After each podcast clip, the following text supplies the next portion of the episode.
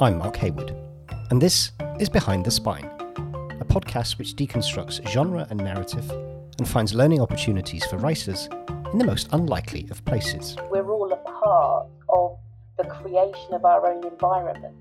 Our understanding of our own environment is a little bit about our understanding of ourselves. Wherever we find ourselves, we like to know where we're going next, and more importantly, how to get there. Have you ever been desperate for the toilet in a shopping centre, only to find yourself locked in a maze of contradictory signs pointing you in several different directions? And recently, have you had trouble navigating your way around familiar spaces that have suddenly introduced new social distancing procedures? I know it's thrown me off a few times. There are many areas and buildings that are so vast that a few signs simply won't cut it. Imaginative and leading edge design is needed to make these spaces easy to navigate. And that's where wayfinding comes in. Wayfinding is an often unseen art, taken for granted by most, but experienced by each and every one of us, whether we realise it or not. Alison Richins leads the wayfinding design team at Endpoint in London. Not only did she help write the NHS guidelines on wayfinding, but she's also worked on projects like Heathrow's Terminal 5, the Royal Opera House, and Harrods. And she's my guest today.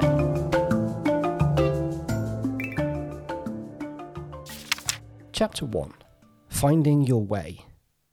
Have you ever entered a building only to be hit with a feeling of anxiety or irritation? We're so much more affected by our surroundings than we realise, and it only takes a split second for us to decide how we feel about a space. So if we've experienced this, then so too will our characters. Try placing them in an unfamiliar setting and see how they react. They might surprise you, because as it turns out, every single one of our senses comes into play when we're getting to grips with a new space. Many years ago, when the term wayfinding wasn't really thought through, people thought, well, whatever our issue is, we can solve it by putting signs in place. But actually, there have been many studies over the years that show that wayfinding is more than a case of um, being able to put signs in the right place and for people to be able to interact with those signs effectively. We use all of the things that we can see, hear, smell, um, and feel to find our way. Um, we've all been in that situation where we're looking for somewhere, we're not that sure of where it is, and we um, hear something in the distance or we see something in the distance that makes us think, oh, I think I'm on the right track. And that doesn't come from the use of a sign. Um, wayfinding is about everything that we do to navigate. I mean, we rely very heavily on sight. One of the, the good kind of ways to explain that is if you think about your own home, which we all know inside out, upside down, back to front. And if I said to you, you need to go and find a candle in the kitchen drawer, you would be able to do that successfully without any kind of signage whatsoever. But that same environment that we know so well, if it's 10 o'clock at night and there's a power cut and suddenly you're thrown into complete darkness finding that candle in the kitchen drawer suddenly becomes actually a much much more difficult and demanding challenge. And um, although that seems like a trivial example it's an example of how much we rely on what we can see and often, when we do a journey for the very first time, we don't remember that much of it. Um, yes. But when we've done it time after time, we know we know where the house with the white picket fence is. We know which is the gate yeah. that's hanging off its hinges. It's that that kind of visual memory comes back to us, does it? Yeah. So um, it's all about the creation of mental models. So what we do in our heads is we create a visualization of the journey. So, as you say, when you've done a journey a lot of times, you have already got those visuals in your head, and you know when you get to certain points in that journey because of those uh, mental models that you've created. Where we come unstuck, of course, is where we do that journey for the first time, and we don't have any kind of mental knowledge of what that journey is going to be like. That's when we need all those extra cues that we can get to be able to successfully find our way. And is it the lack of a series of cues that may lead to anxiety if you're in a space for the first time and you can't quite find your way? Yeah, well, it's a number of things. It is the lack of those um, cues in your head and that mental model. It's also your emotions and your state of mind. Being lost in a shopping centre for a lot of people is fairly delightful. And therefore, uh, feeling lost in that scenario for those people is not really a problem. And they're completely comfortable with the fact that they will eventually come across what they need. Put somebody in the middle of a forest or put somebody um, even in a situation that's familiar but is more kind of run by emotions like you're on your way to a job interview it may be in a part of town that you know really really well but equally that extra pressure and your emotional response and your stress affects your ability to navigate because obviously we navigate through those cognitive systems but we also rely heavily on um, on our emotional state. And that's why things like hospital wayfinding is about providing more and more information because people are in an emotional state that they can't take that information in so easily. Yes, it's very interesting. I I think, and I mentioned this to you when we chatted. There are some buildings that I I always get lost in, and I don't know whether it's a case of me almost refuse you know being that classic guy refusing to read the manual i'll figure it out you know myself. And i'm sure if i just stopped and thought about it rationally and logically it would make perfect sense as to why things are structured the way they are. But there are certain things that you can't do to certain buildings. So it's not like you're designing it from scratch. I know you've done some work on theaters and um, exhibition centers but if i think about the south bank you know that could that could wind me up into a frenzy trying to trying to find my way around the national theater well, I mean, you know, that's true because um, there are three things that have to come together for good wayfinding. You know, only one of those three things is us and our ability to find our way. The other two things are the information that's provided. So that is about signs, maps, and those graphical systems that get put in place to help you. But the third, and I think a lot of people would say, one of the most important is the environment. So, how has that place been designed? And how has it changed over time?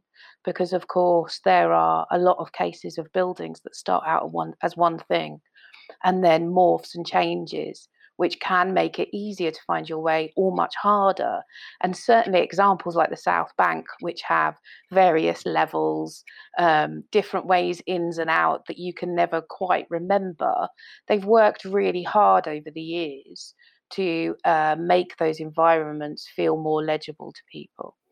I've thought a lot about this in recent weeks as we have adjusted to the use of space in lockdown, particularly in shops.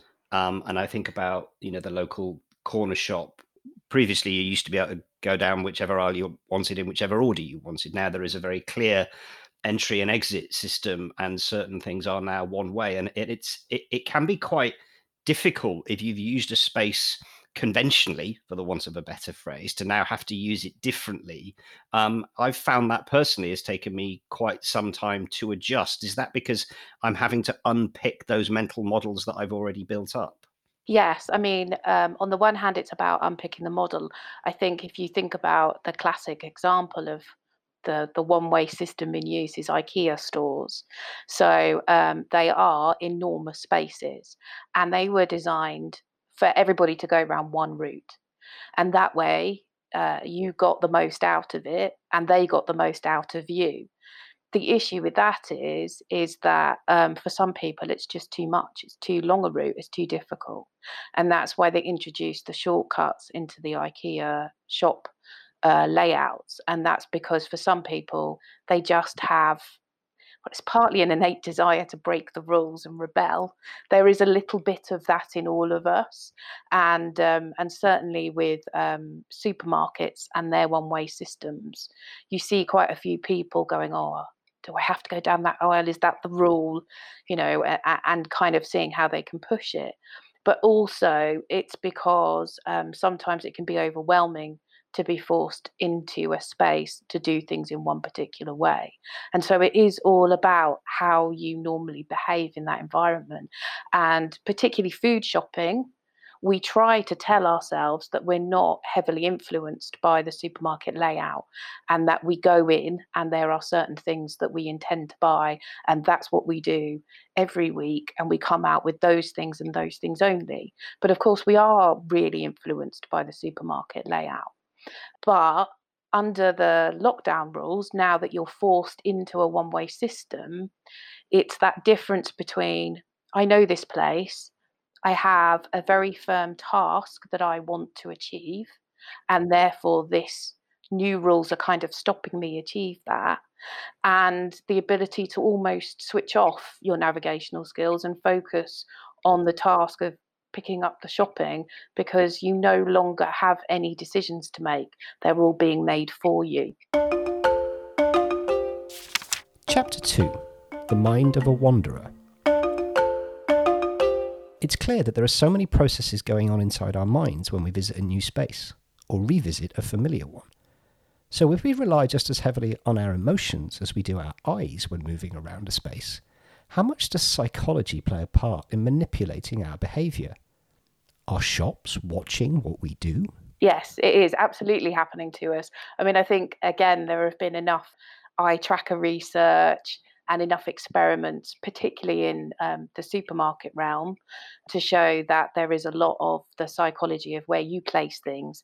And um, we did a project many, many years ago with the uh, National History Museum, and they had they'd gone through a phase where the government had taken away some of the funding and for a while you had to pay to get in. And then that had stopped and it gone back to being a free environment. And one of their biggest issues at the time was if you went in via the um, Alfred Waterhouse building, so that was the one that had at the time the dinosaur skeletons in the entrance, that as you walked in, there were these numerous reception desks, which had been the place where you paid and you picked up your ticket.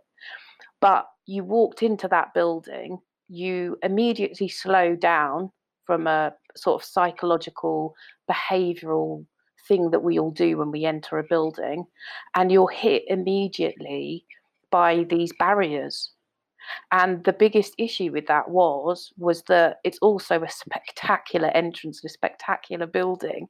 So as you walk in, you're trying to take on board this vista and you're also being barred from walking any further. And everybody then was backing up all the way down the stairs out the front of the building and out into the gardens. And it's just because things had been placed in a way that stopped you from getting further enough into the building to be able to stop and take in what was happening. And all of those things are being tested all of the time. You know, airports look at efficiencies around security queues, around duty free areas. In retail environments, it's really important to try to make people feel comfortable. And for us, when we're planning positioning of information, we're also looking at where's the best place where you can stop and read information where you don't feel like you're going to be trampled because you're in the middle of a, a circulation space. So all of those things are super important. Do we behave differently if we are individuals not surrounded by many people versus the way that we may behave if we're part of a crowd yes. and a large group of people can you talk to us a little bit about what those differences are there's a there's a number of differences firstly when you're an individual so let's say you enter a large space, and if we keep on with the retail theme, and you think about a um, a shopping mall, if you're going into a shopping mall and, and let's say it's lunchtime and there are three things that you have to purchase in the hour that you've got, and you've still got to get back to the office within that time, then you're in a very task based uh, mode. Then it's about I've got to skip around, avoid everybody else. I need to find the shortest or what I feel is the most efficient way of getting those items. And therefore, you try to think through, um, sometimes overthink how you're going to make those things happen in the time that you're given. And being time poor can actually have a big impact on stress, and therefore you always feel like everybody else is an annoyance who's getting in your way. Conversely, if you take people that are um, going into, say, a football stadium or coming out of a football stadium or a gig or anything like that, then you're much more likely to go with the crowd. And that's partly because you're being swept along, and actually, it's too difficult to try to go against the crowd. It's also partly because, in that respect, you know they're all doing the same task that you are once you get inside, say, a football stadium, you may be going to different places, but ultimately, you know they're all going to that same place. So it's easy to follow everybody else because there's safety in it. So that's kind of one of the big differences between the way we'll be, we will behave in a crowd and the way we behave individually. There's something in the use of space from a leisure perspective that I find if I if I think about activities like orienteering, for example. You got to make your, you got to make your way from uh, A to B. Now that's what I sort of grew up with as being, you know, an outdoor leisure activity that involves space. These days, there are increasing numbers of escape room uh, companies being set up, right? Which is a completely fascinating. You know, why are we so interested in escape rooms? Why do we flock to them? Because I, I was I was sort of reading that you can now, if you want to, the game Crystal Maze, you can now go and do that with a group of friends. That's that, that's a brand new thing, is it? Yeah, I mean, in a way, it's sort of interesting because, firstly, escape rooms, although there is a little bit of techno- technology involved, is actually quite an analog thing to do. So it kind of goes against everything that um, we have around us, which is much more technologically based. But I think, I think partly um, the escape room fashion is because we actually like being scared if it's in safe circumstances.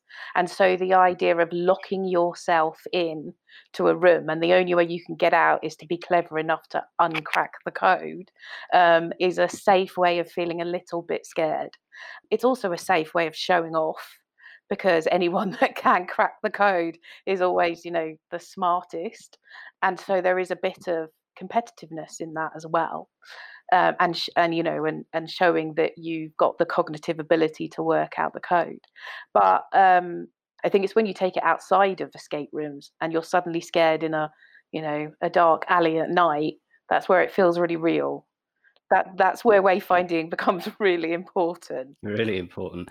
Do we have any data that gives us any sense as to how poor wayfinding could actually cost um, businesses, either in terms of money lost or in terms of the efficiency and the effectiveness of the service that they provide. Do we have any any data that can help us with that?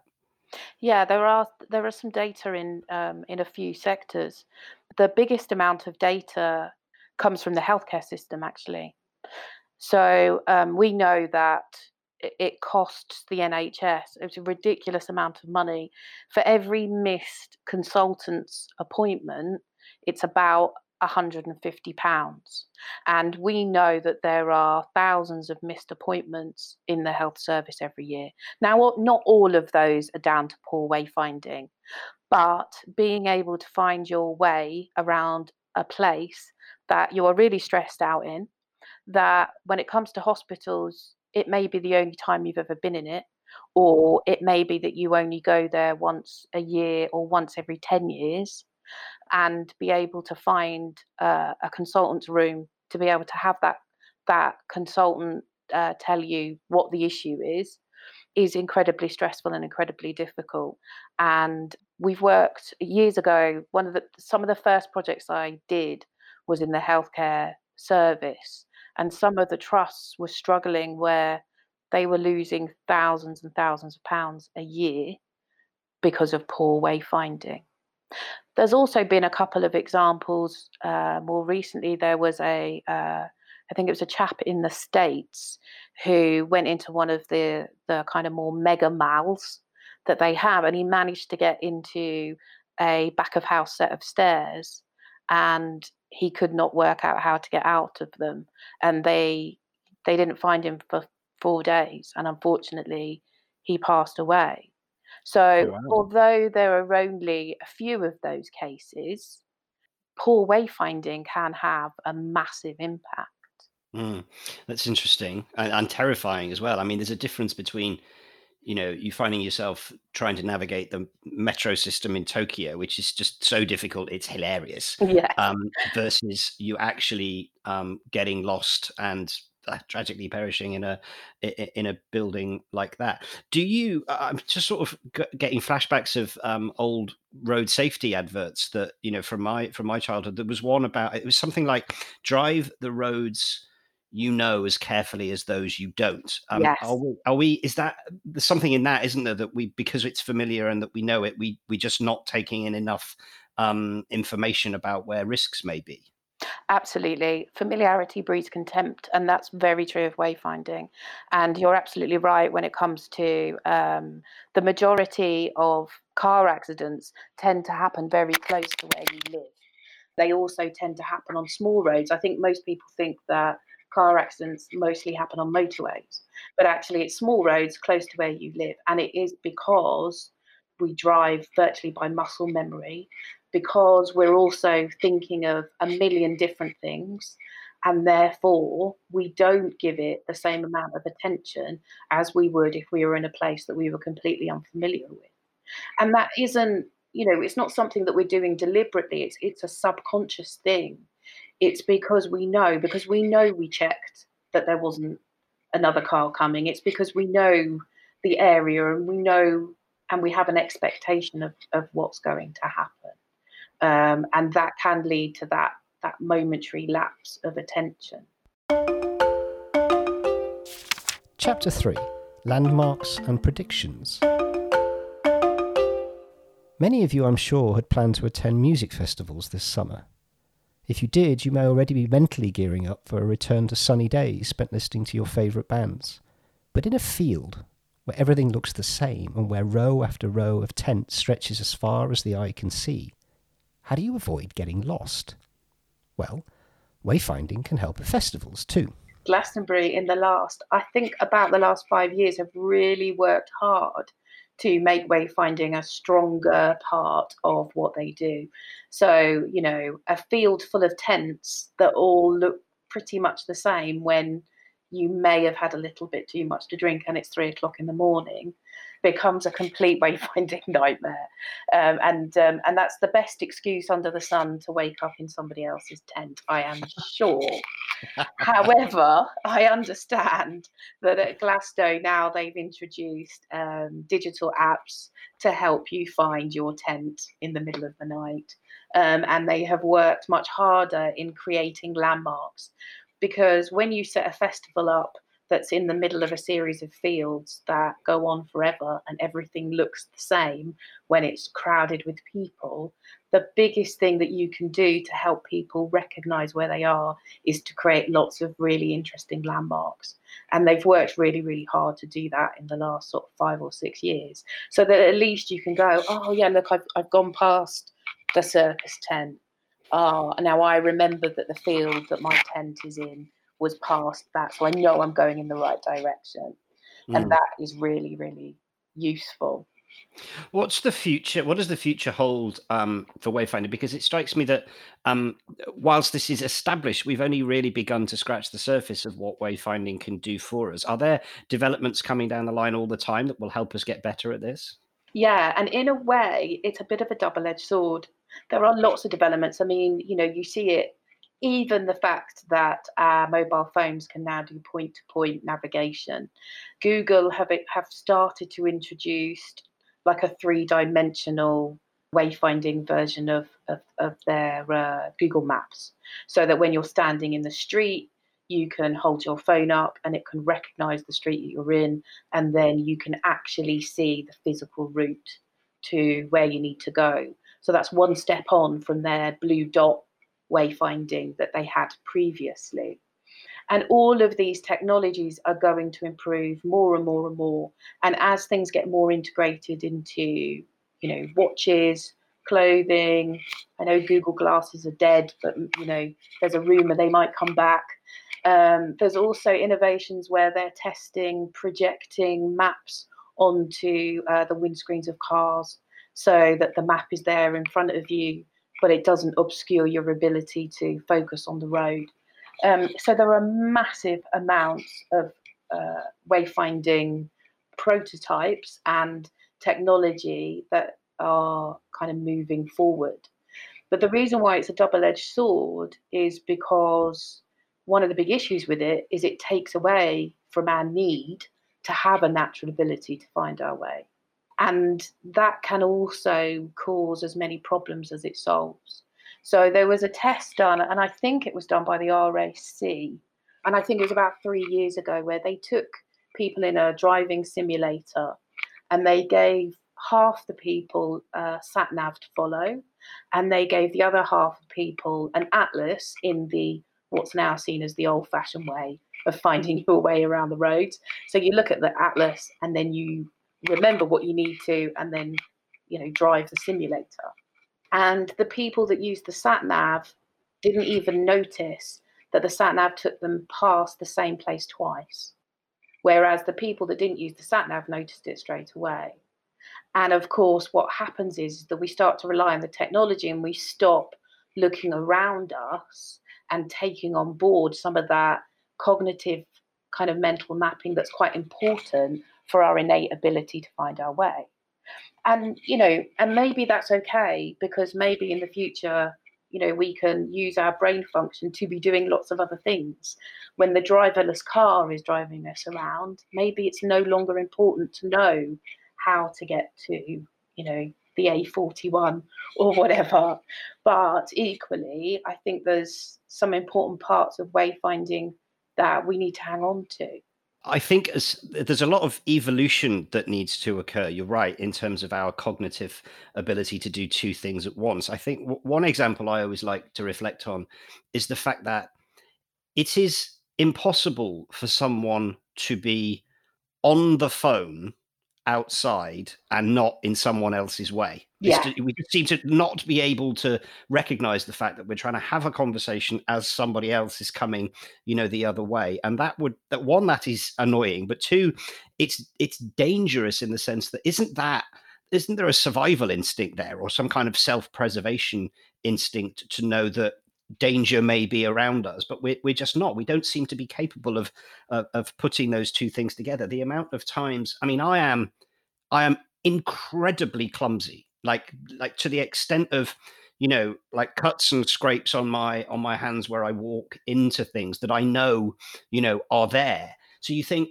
God knows what it would be like if I were in a place of danger. I, you know, I'd be in serious, serious um, risk of injury here. But um, we have to evolve, don't we? We have to get better at this. Yeah, and I think one of the important things to remember is that we have spent thousands of years crafting our environment. I mean, everywhere that we go, apart from the middle of a forest, the middle of a desert, or you know, the North Pole, or up a mountain, has been beautifully crafted by another human being. And therefore, we're all a part of the creation of our own environment.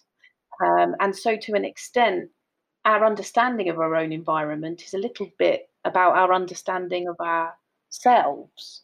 Um, and and I think that there are lots of people involved in trying to make our environments inherently safe because you know whether it's Maslow's hierarchy of needs, we, we are constantly trying to make ourselves inherently safe.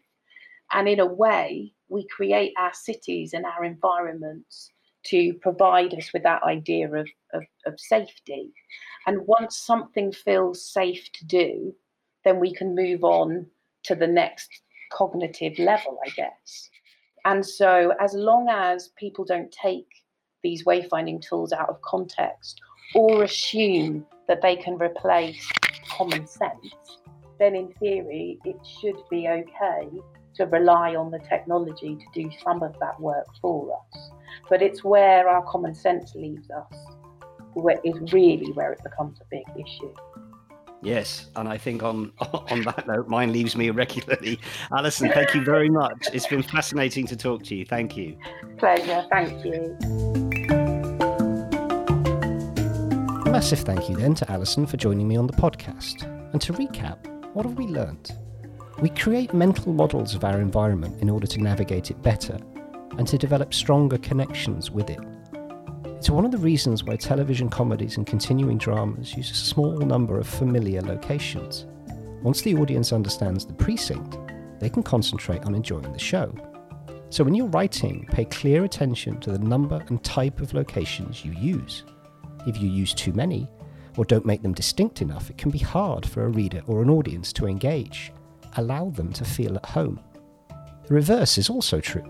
If you want to convey a sense of unease or anxiety, then, as we've heard from Alison, an unfamiliar environment can have the same impact on a character as it can for the audience. Finally, we behave differently when we're alone than when we're in a crowd. How many sides of a character do we get to see in your story? Put your characters in unfamiliar settings and see how they react. Thanks for listening. I'm Mark Haywood. And if you'd like to get in touch, we're on Twitter and Facebook as at Behind the Spine. New episodes are released weekly. Please like us and review us on Apple Podcasts, it really does help. Coming up next week, I'll be in conversation with Dr. Aoife Abbey, author of Seven Signs of Life Stories from an Intensive Care Doctor. Medicine is more than people think it is. It is just about the medicine, but people don't realise that the medicine is the whole person. Goodbye for now. Stay safe and keep writing.